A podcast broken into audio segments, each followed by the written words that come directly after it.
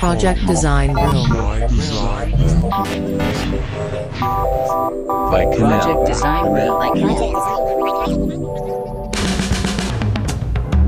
それでは前編に続きレトロアグラース株式会社代表取締役柴崎幸さんにお話を伺っていきましょうちょっとそうですねあの、はいワクワクするっていうのがポイントだと言いつつそこを触れられなかったなと思ってはいギスギスはすぐにできるじゃないですか、なんかこう地球の危機だってクライシスだって言ってこれを制限しようこれはやめた方がいいみたいになりがちなんだけどそれその我慢ってじゃあずっとできるって言ったら嫌ですよねそういう世の中って。でそうならないでいられるためにどうしたらいいかって工夫をしながらそのワクワクっていうのは消えないようにうんどうやって維持できるかなってうん。思いながらいろいろなものづくりに励んでいくっていうのがい当面の今それはできることかなと。あーなんか具体的な例であここちょっとギスギスからワクワクに変わったなみたいな瞬間とかって何かあります？でもそれってなんかものの作り方とか工程とかっていうより自分の思い方一つで変わるなと、本当に一瞬で指パチって鳴らした瞬間に変えられることだなと思って。うそれはなぜか変わりましたね。なんかちょっと焦りとか焦燥感の方があの20代の時は強かったと思います。それがなんだろう。やっぱ1日2日でどうこうなることではない事柄に取り組みたがっているんだ私はって思った時に焦ってはいけないなってあーなるほどな。思ったのかもしれない。なんかもしかしてこう始められた時って、まあ、さっきのあのバレーボールの話もそうなんですけど僕は誰かがやらなきゃみたいな。結構その使命感を背負っちゃったところからスタートしてるとすると、あ結構まあプレッシャーが自分にやっぱかけていく部分もあったかもしれないですけどまあ、これ腰据えてやらななみたいな、誰かとやっていかないとなみたいなそんな変化もあったんですか、うん、あんまりいちいちその自分がどう思ってるなんて振り返りながら生きているタイプではないんですけどでもやっぱりそういう風に自分が模範的であらねばならぬみたいなどこかにあったのかもしれないですうんね、うんうん生活するにおいて。そのなんか指をねパチンと鳴らして、うんあの切り替わっていくみたいなところはなんかすごいもうどっかで鳴らしてみたいな それがどういうタイミングかわかんないですけど。やっぱりそうやってキラキラしている人ワクワクしている人の方が魅力的だしつい注目してしまいますよね。うん。だから自分もどっちかといったらそっちになりたいなって。ああいやいやいや。十分キラキラ見えますよそれは。いえいえ。うん、でもなんか実際になんかねこう物を作られてるっていうところがすごく僕からしてみるとリスペクトができるなと思っていて。やっぱりこうかなんだろう賢い学者さんとかいろんなことを知って、ん。あの提唱してくれてるすごく概念的な活動でね、うん。世の中を引っ張ってくれてる方もやっぱいますけども、はい。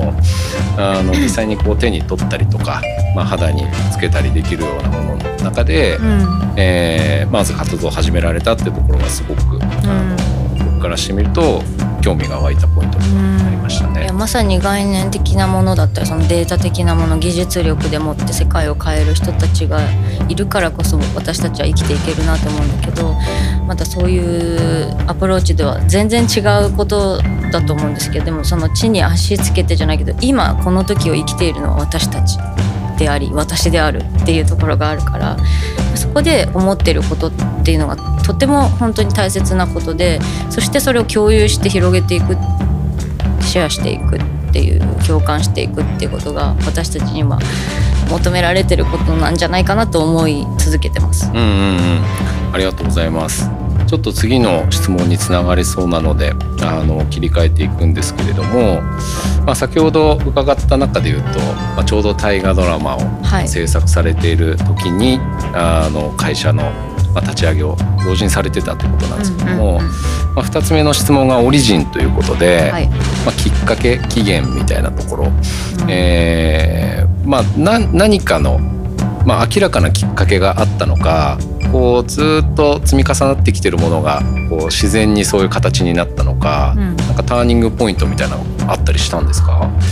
まあどちらかというと発信欲求があるからアーティスト活動やってるんだろうなって思うんですよね。なんかその詩を書いたり曲作りしたりとかパフォーマンスをしたりって自分の中にそういった欲求がなければしなくていいことかもしれないんだけど何かその訴えかけたい思いっていうのが根源的にあるからかつそういう活動をしていたっていうのがまずベースにあってその中でその持続可能な社会をどうやったら作れるんだろうそういう世界って作れるのかなっていう思いがどんどんどんどん芽生えていってそれがやりたいっていう風になっていってじゃあそれをやるにはどうしたらいいのかっていうとあまりにもやっぱりその大義的であり使命も強いってなると一人ではなし得ないなっていう風になっていったんですよね。であの20代の時には出会えなかったような人と30代になって出会えていって起業家さんだったりクリエイターさんだったりという出会いが増えていってまずその自分の思いを知ってもらったりとかまだ形にはなってないんだけどこういう思いがあるんだけどどう思うみたいなそういったなんかセッションができたっていうのが、まあ、きっかけとしては大きかったのかもしれないです。ね。そうなんですね、はい。割とこうビジネスとか、えーまあ、いわゆるエンターテインメント以外の領域の方々と、うん。えー、お話しする機会も増えていく中で、えー、エンタメに限らずですねそれはもう異業種で出会った方たちと交流を持ってで今までの自分にはない感性自分たちの世界にはない感性に触れたりしてそれこそあの会社をやられてる方だったりとか全然違うことをやられてる人たちとお話ししていく中でそういった時間はたっぷり持ててたかなと思うん。ですでその中でじゃあどういうふうに体現できるかなっていうのを、まあ、アドバイスをもらいつつ自分の中でも構築していったのかなとは思います。なんかその時の記憶があのなんかたどれれば聞いてみたいなと思ってたのが、うん、なんかいろんなこう、まあ、メンターというかあの、まあ、ビジネス界の諸先輩方とこう話してた時に、うん、どんな問いをこう投げてたんですか？自分の中から。えまさにでも今のこの世の中って持続可能だと思いますか？みたいなところから始まり、これってなんかクリエイティブじゃないと思うんですみたいな。で持続可能であの守ることっていうのは実は私はクリエイティブだと思っていて守るにしてもいろんなアプローチをしてその事象がどんどん変わる気象も変わる中でそのアプローチ変えていかなきゃいけないじゃないですか。それってものすごくクリエイティブだなと思うんですよ。農家さんのやられてることとかもそうでやっぱり気候が変わっていけばそれに合った見合った対処をしていかないと農作物も作れないじゃんっていう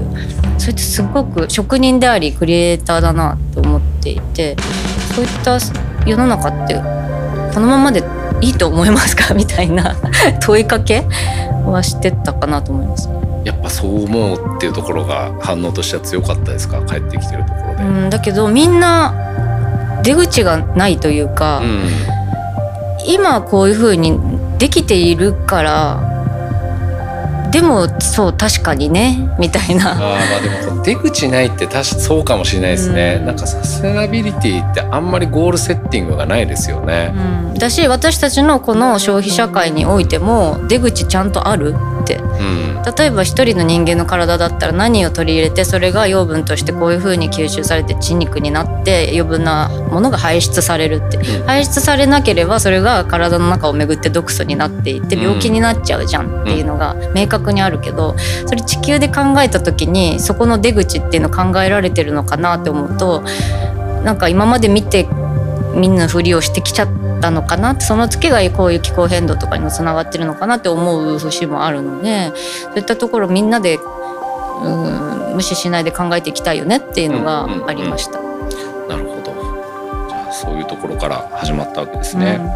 うん、でじゃあちょっと次の質問に移っていくんですけれどもまあ、プロジェクトを成功に導く、まあ、鍵キーみたいなところ、えー、お話ししていきたくてちょっとこれ聞くにあたって最近あの取り組まれてることとかもちょっと具体例であの触れられるといいなと思って、はい、で、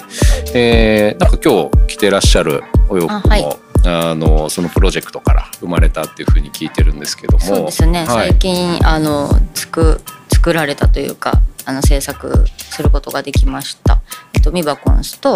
えっと、エアクローゼット社とのコラボレーションでエアクロっていうのはレンタルお洋服のレンタルできるサービスサイトなんですけれどもであのミバコンスはもともとこういう風なデザインっていうものを持っていてでそれと掛け合わせたらどういうものが作れるだろうという風にコラボレーションした企画になります。うんうんうん、最後じゃああの、えー、レトロアさんの方でまあ、デザイン面であったりとかそういったところに関わられながらっていうところですよね。はい、あとは素材だったりとかも、まあ、どういった素材であればサステナビリティが高いと言えるかみたいなところもちゃんと持ちつつ、はい、はい、作りましたね。はい、ありがとうございます。まあ、結構こうあの拝見してると、まあ、いろんなコラボレーションがあるんだなっていうふうにあの見て取れるんですけれども例えばプロジェクトを立ち上げる時とか、はい、それをこう推進したり長く続けたり、まあ、時にはまあ終わらせるみたいなこともあるかもしれないですけどもあとこう普段意識してることとかありますか？それこそその幼少期とか小さい時の自分っていうのはその主義主張ができない。自分の中でモヤモヤしたものも抱え込んでうんなんとなく自分の中でこれが正解かなって思って処理するみたいなところがあったんですけどまだいまだにそこはあるんですよ。うっかりするとそうなりがち、はい、なんだけどやっぱりその意思を発信し続けるってことがどれだけ大切かっていう、うんあのいろいろプロジェクトも増えていったりするとこれなんでやってるんだっけってなっちゃったりするんですよね。でも違うよ。私たちこういう意思を持ってこれをやるべきだからやったやってるんだよねっていう、うん、ちょっと目覚ましじゃないけど、うん、そういったものを忘れないように、えー、共有発信して共有するってことはすごく大切だなと実感してます。結構それコアメンバーの方々と何度も何度もすり合わせたりとか絶対忘れてっちゃうんですよ。めっちゃわかります。あの結構こうじゃあプロジェクトのビジョンはこうだ、うん、書いて資料にしたりとかして一番最初にこうもう発信するしたっていうあの形跡をまず 作るんですけど、はい、まあ、人がどんどんね増えてったりもしますし、うん、何回も言わないとダメなんだなみたいな、うん、なん。か時々また同じ話してるけど、うんうん、申し訳ねえなって思うぐらい。思うんだけどでも目的と手段が入れ替わっちゃったりとかしがちじゃないですか、はい、あれみたいな目的どこ行った？で手段の話ばっかりしてるよね。それが目的になっちゃってないっていう、うん、違う違う違う違うって言って。こっちだよねってでそうしたらこういういろんなやり方があるよね。もう一回おさらいしてみようみたいな。ああいいですね。なんかそういう空気感というかちゃんとモヤモヤがモヤのモヤのままお腹の中にないようにっていうところで言うと、うんうんうん、結構メンバーの方からいろいろ声が上がりやすかったりとかもしないですか？もしかして、うんうんうん、やっとでもそうなってきたかなっていう、そもそもメンバーも少ない中で何が正解かっていうのは分からない。全部挑戦から始めるしかないじゃないですか、はい、最初って。でもその中でちょっとずつこの時間とか経験値っていうのも蓄積されていくと今回はこうかもしれないよねっていう意見が出しやすくなるのかもしれないです。ね。そうですね。いやでもなんかそれはすごく大事な秘訣だなと思いました。それが例えば他の会社の方と初めましてで、うん、あのやっていくケースとかもあるじゃないですか。はい、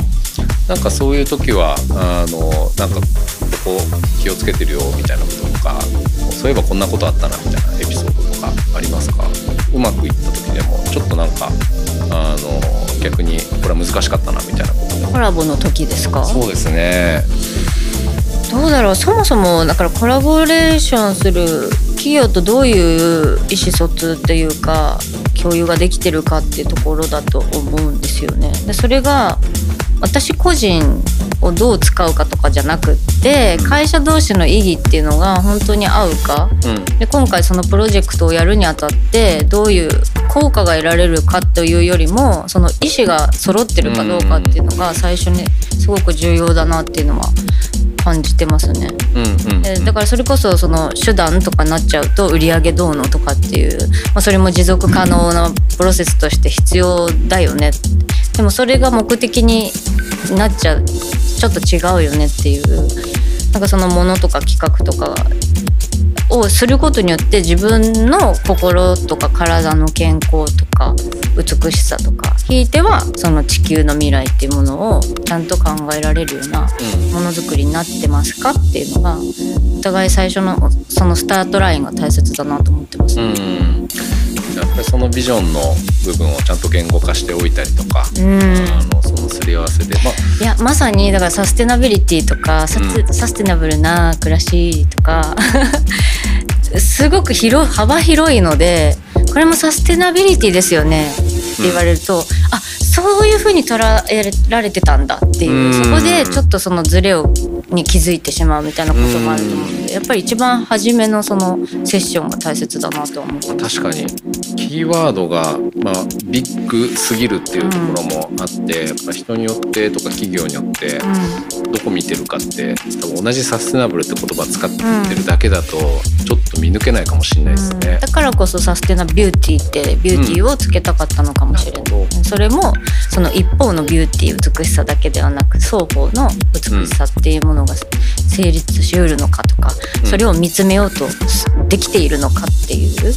ところがポイントですね。ああなるほどな。でもなんかすごくあのお話伺っててあのデザインをしてる時にも思ったんですけど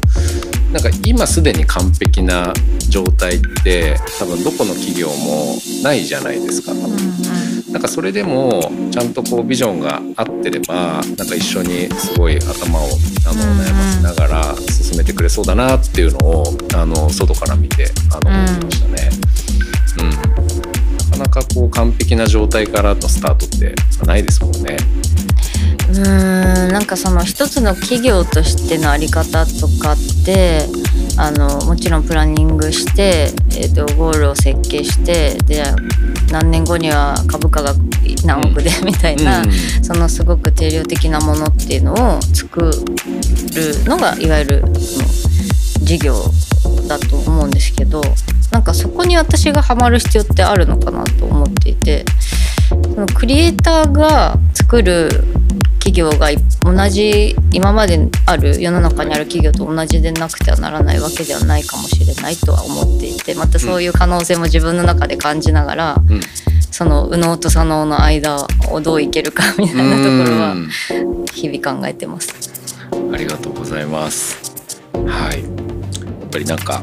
ビジョンを唱え続けてすり合わせるのはすごい大事だなと思いました。はい。じゃあちょっと4つ目の質問に今度進んでいきますけれども、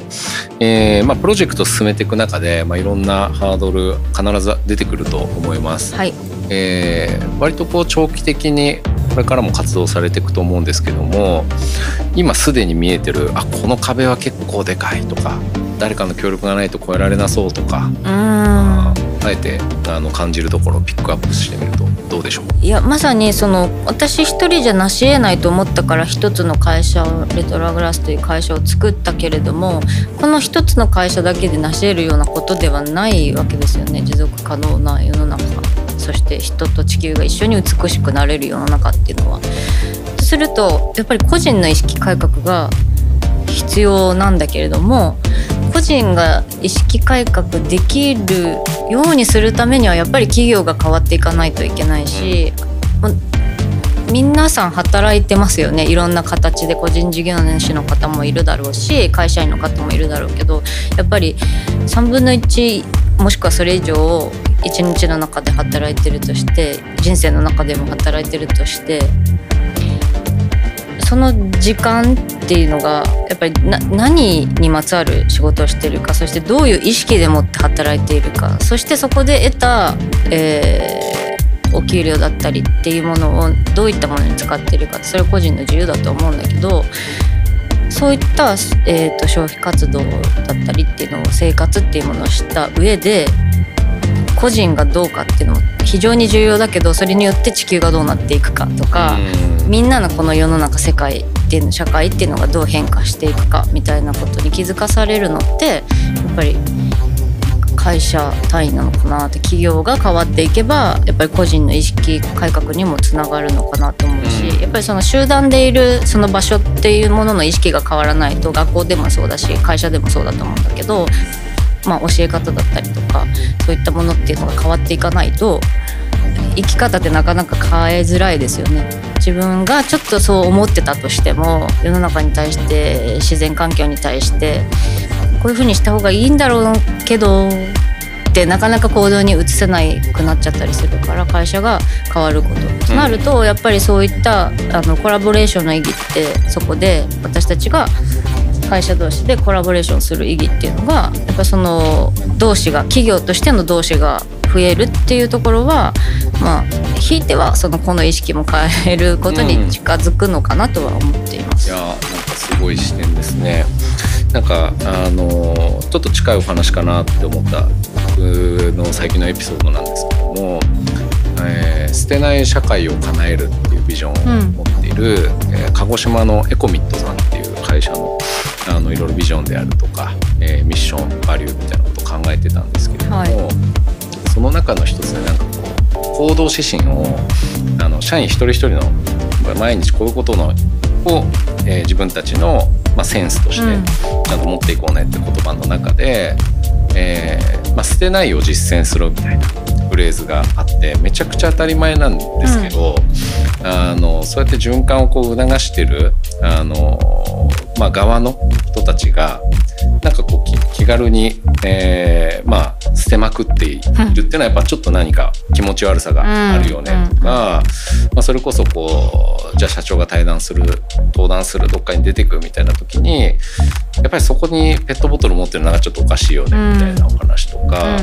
まあ、まさに今日もねあのボトルをお持ちいただいてるのもすごくそういう実践だなと思うんですけどやっぱり企業ってえーまあ、一定の社員をこう抱えながらその船があの動いているからやっぱりみんなでこう意識を中から変えていくみたいなことって、うん、なんか実際に起こるんだなみたいなことが、うん、あのすごく感じてました、ね、本当はそれ子供の頃からやるべきことなんですよね、うん、その学んで実践していくって。でも多分私たち大人はそういう風に育ってきてない部分があるから出口のことをちょっとないがしろにしてしまって大人になってきてしまってる結果が今現状だと思うんですよね。だからまあ学んで実践していくしかないですよね大人になってからでも。そうですねなんかこれ勝手にこうレトロワーグラスにすごく期待してしまうことだったりするんですけれどもなんか今みたいなお話も、うん、まあ、聞けば作能的に理解できるじゃないですか。まあ、それはその方がいいよねとか、まあ、こう実践した方がいいよねってなるんですけれども、こうやっぱり自分の行動に移し替えていく時って、うん、なんか例えばそのことについてちゃんとこう時間をとって誰かと対話したかとか、なんかそういうことがないとなんか絶対進んでいかないんじゃないかなと、うん、いやまさにそうだと思っていて。多分それってなんかその合理性から離れてることと環境問題とか、えーと、サステナビリティって思われてるからなんですよね。だけど実際にじゃあそういういろいろな被害が出てどれだけじゃあそれで、えー、復興するのに時間がかかってお金がかかるかってなると合理的じゃないよねってこういう、えっと、地球の、えー気象の変化気候変動っていうのがもたらすそういったあのリスクっていうのは金額的にも大きくなっていくと全然合理的じゃないじゃんってなると、うん、じゃあ守った方が実はすごく合理的だったんじゃないんですかっていうところもあると思うんですよね。それがそういったなんかこう作能的でもいいので話をするっていうのがすごく重要だなと思います。そうあのレトラチャンネルもあるしあのまさにあのコウさんだけじゃなくて他のメンバーの方もいらっしゃるので、まあ、なんかこうその情報を知った人がちゃんとなんかそれについて話をするとか自分の意見を持つとか質問を持つみたいななんかそういうところのアクションが今後なんか事業の中で、あの巻き起こっていくとすごくなんかまた応援したくなるなっていうふうに、うん、改めてあの個人的に思ってました。ね。対話することの大切さですよね。うん、そうですね。なんかともすると発発信って結構一方通行に、ね、なりがちだったりするので、うん。うん、なんかその場はねなんか一緒にまた考えられても面白いかなと思いました。うんうんはい、ありがとうございます。じゃあちょっと最後のあの問いに差し掛かっていきます。えー、エフェクト、まあ、つまり効果影響みたいなことなんですけれども、まあ、プロジェクトがこううまく、えー、いくと、まあ、どんな人や企業が、えー、いい影響はあの受けるかっていうふうに、まあ、設定してるんですが、まあ、もっと噛み砕いて言っちゃうと、まあ、今やられてることに限らず、うん、あのなんかこういうところに拡張していきたいなとかうん、なんかこんなアイデアについて誰かとあの語り合ってみたいなととか、うん。なんかそんなお話が今最後できたらいいかなと思ってます。まずその衣食住っていうのが人間のその生きていく上で不可欠な3つのうん。分野かなとは思うんですけれどもそれでもた3つにしてもものすごくいろいろなものを内包していると思うのでやっぱりそういったものを一つ一つ丁寧に描いていきたいしフォーカスしていきたいなって思いますね。でそれはそれぞれのそのプロフェッショナルがあのいらっしゃるし企業がいらっしゃいますのでそういった方たちとコラボレーションができるといいなと思っています。うん、なんか特にあります？こう住むみたいなところって、まあ、もしかしたら今のあのこれまでの経経歴の中ではうん。あんまりフォーカスしてこられてなかったのかなリビングっていうそのまさに私家の中の模様替えとか大好きではいはいはい。なんなら引っ越しも大好きで なんなら拠点を増やすことも大好きなんですけどはい。私の場合はまあやっぱりその日常と非日常を行ったり来たりするようなエンターテインメントとその素の自分っていうのを行き来しているような生活をもう何十年もやってきているのでだから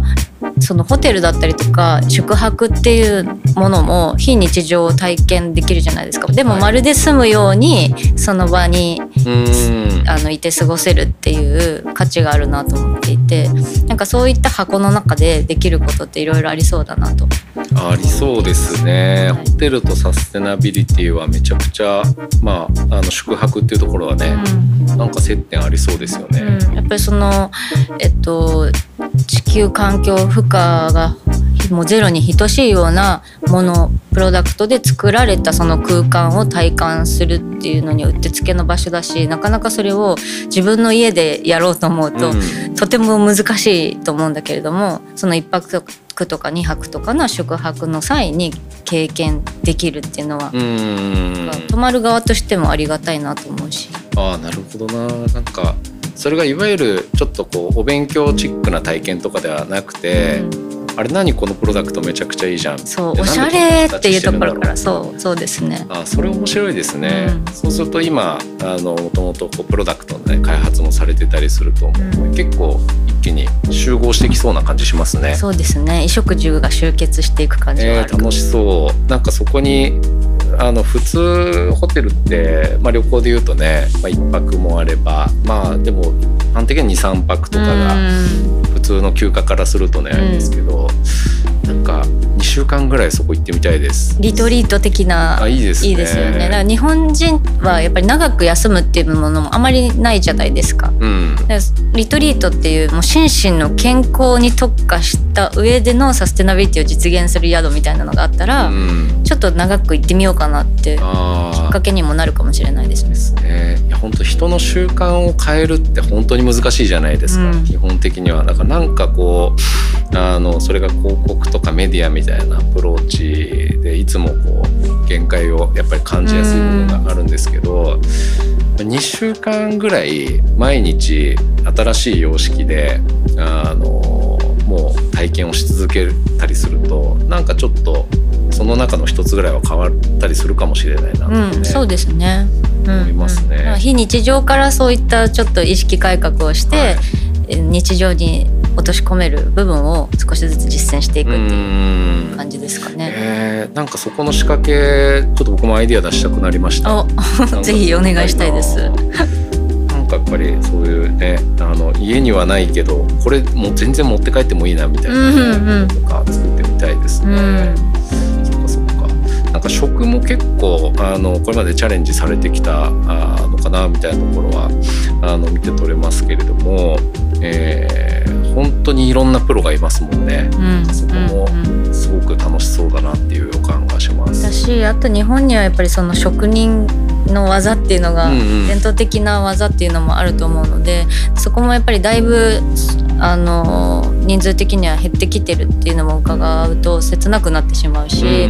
いやそういった伝統工芸はぜひ残してほしいっていうのもあるのでそういったものとの掛け合わせっていうのもいいですね、必要だなと思いますね。職人さんとかそういう工芸の方からの,、あのコンタクトも結構ウェルカムな感じなんですね。もうウェルカムですね。あいいですね。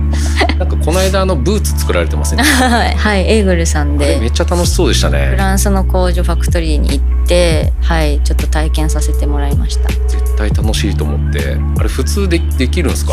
あできるみたいですね、めっちゃいいっすね、はい、やばい。長靴みたいなね。長靴。自分で作れるんだ。うんやっぱり自分で一回経験するとどういう工程を経て作られたのかその大変さとかも分かるし価値。そこに、うん、あなんならこれ安安く感じるっていうか、うそのお金を出すって行為っていうのが自分をいかに満足させるかに執着しやすいんだけど、その工程を知るとその労力を実感体感できるからあそれはこの値段しますよねって納得できるっていうのはありますね。今の、ね、資本主義の中での結構バグってる価格設定みたいなものもめっちゃサステナビリティに対してすごくトゲになってる気がしてるんで、うん、なんかそういう話もすごくね膨らましていくと面白そうですよね。うん、すごい課題そうですね。だと思います。はい、じゃあなんかあえてあのー、もうすぐこういう人と何かやりたいって思うような、まあ、職種でもカテゴリーでもいいですけどコラボコールを送りたいような方がいたらなんかちょっと最後にお言葉いただきたいなと思うんですけどでもやっぱり私私も含めてそのレトロアグラスという会社が何か技術を持っているという会社ではなくてやっぱりコラボレーションで生きていくかなという発信力だったりとかそういったところがあるのでそういった技術を持たれているところと例えばじゃあそういう繊維を作っているとか開発して今までにないものを作っているっていうところとじゃあお洋服作ってみようかとかなんかこうリビングのファニチャー作ってみようかとかそういったものは是非やってみたいなと思いますね。いいすね。形あるものを。形あるものを。はい、はい、了解しました。ありがとうございます。いやなんかまだまだ結構いろんなお話広げていきたいなと思うところなんですけれども。はいちょっとお時間も参りましたので、はい、はい、こちらで締めくくらせていただきます。ありがとうございます、はい、本日は、えー、レトロアグラス株式会社代表の柴崎光さんにいらっしゃっていただきました。ありがとうございました。ありがとうございました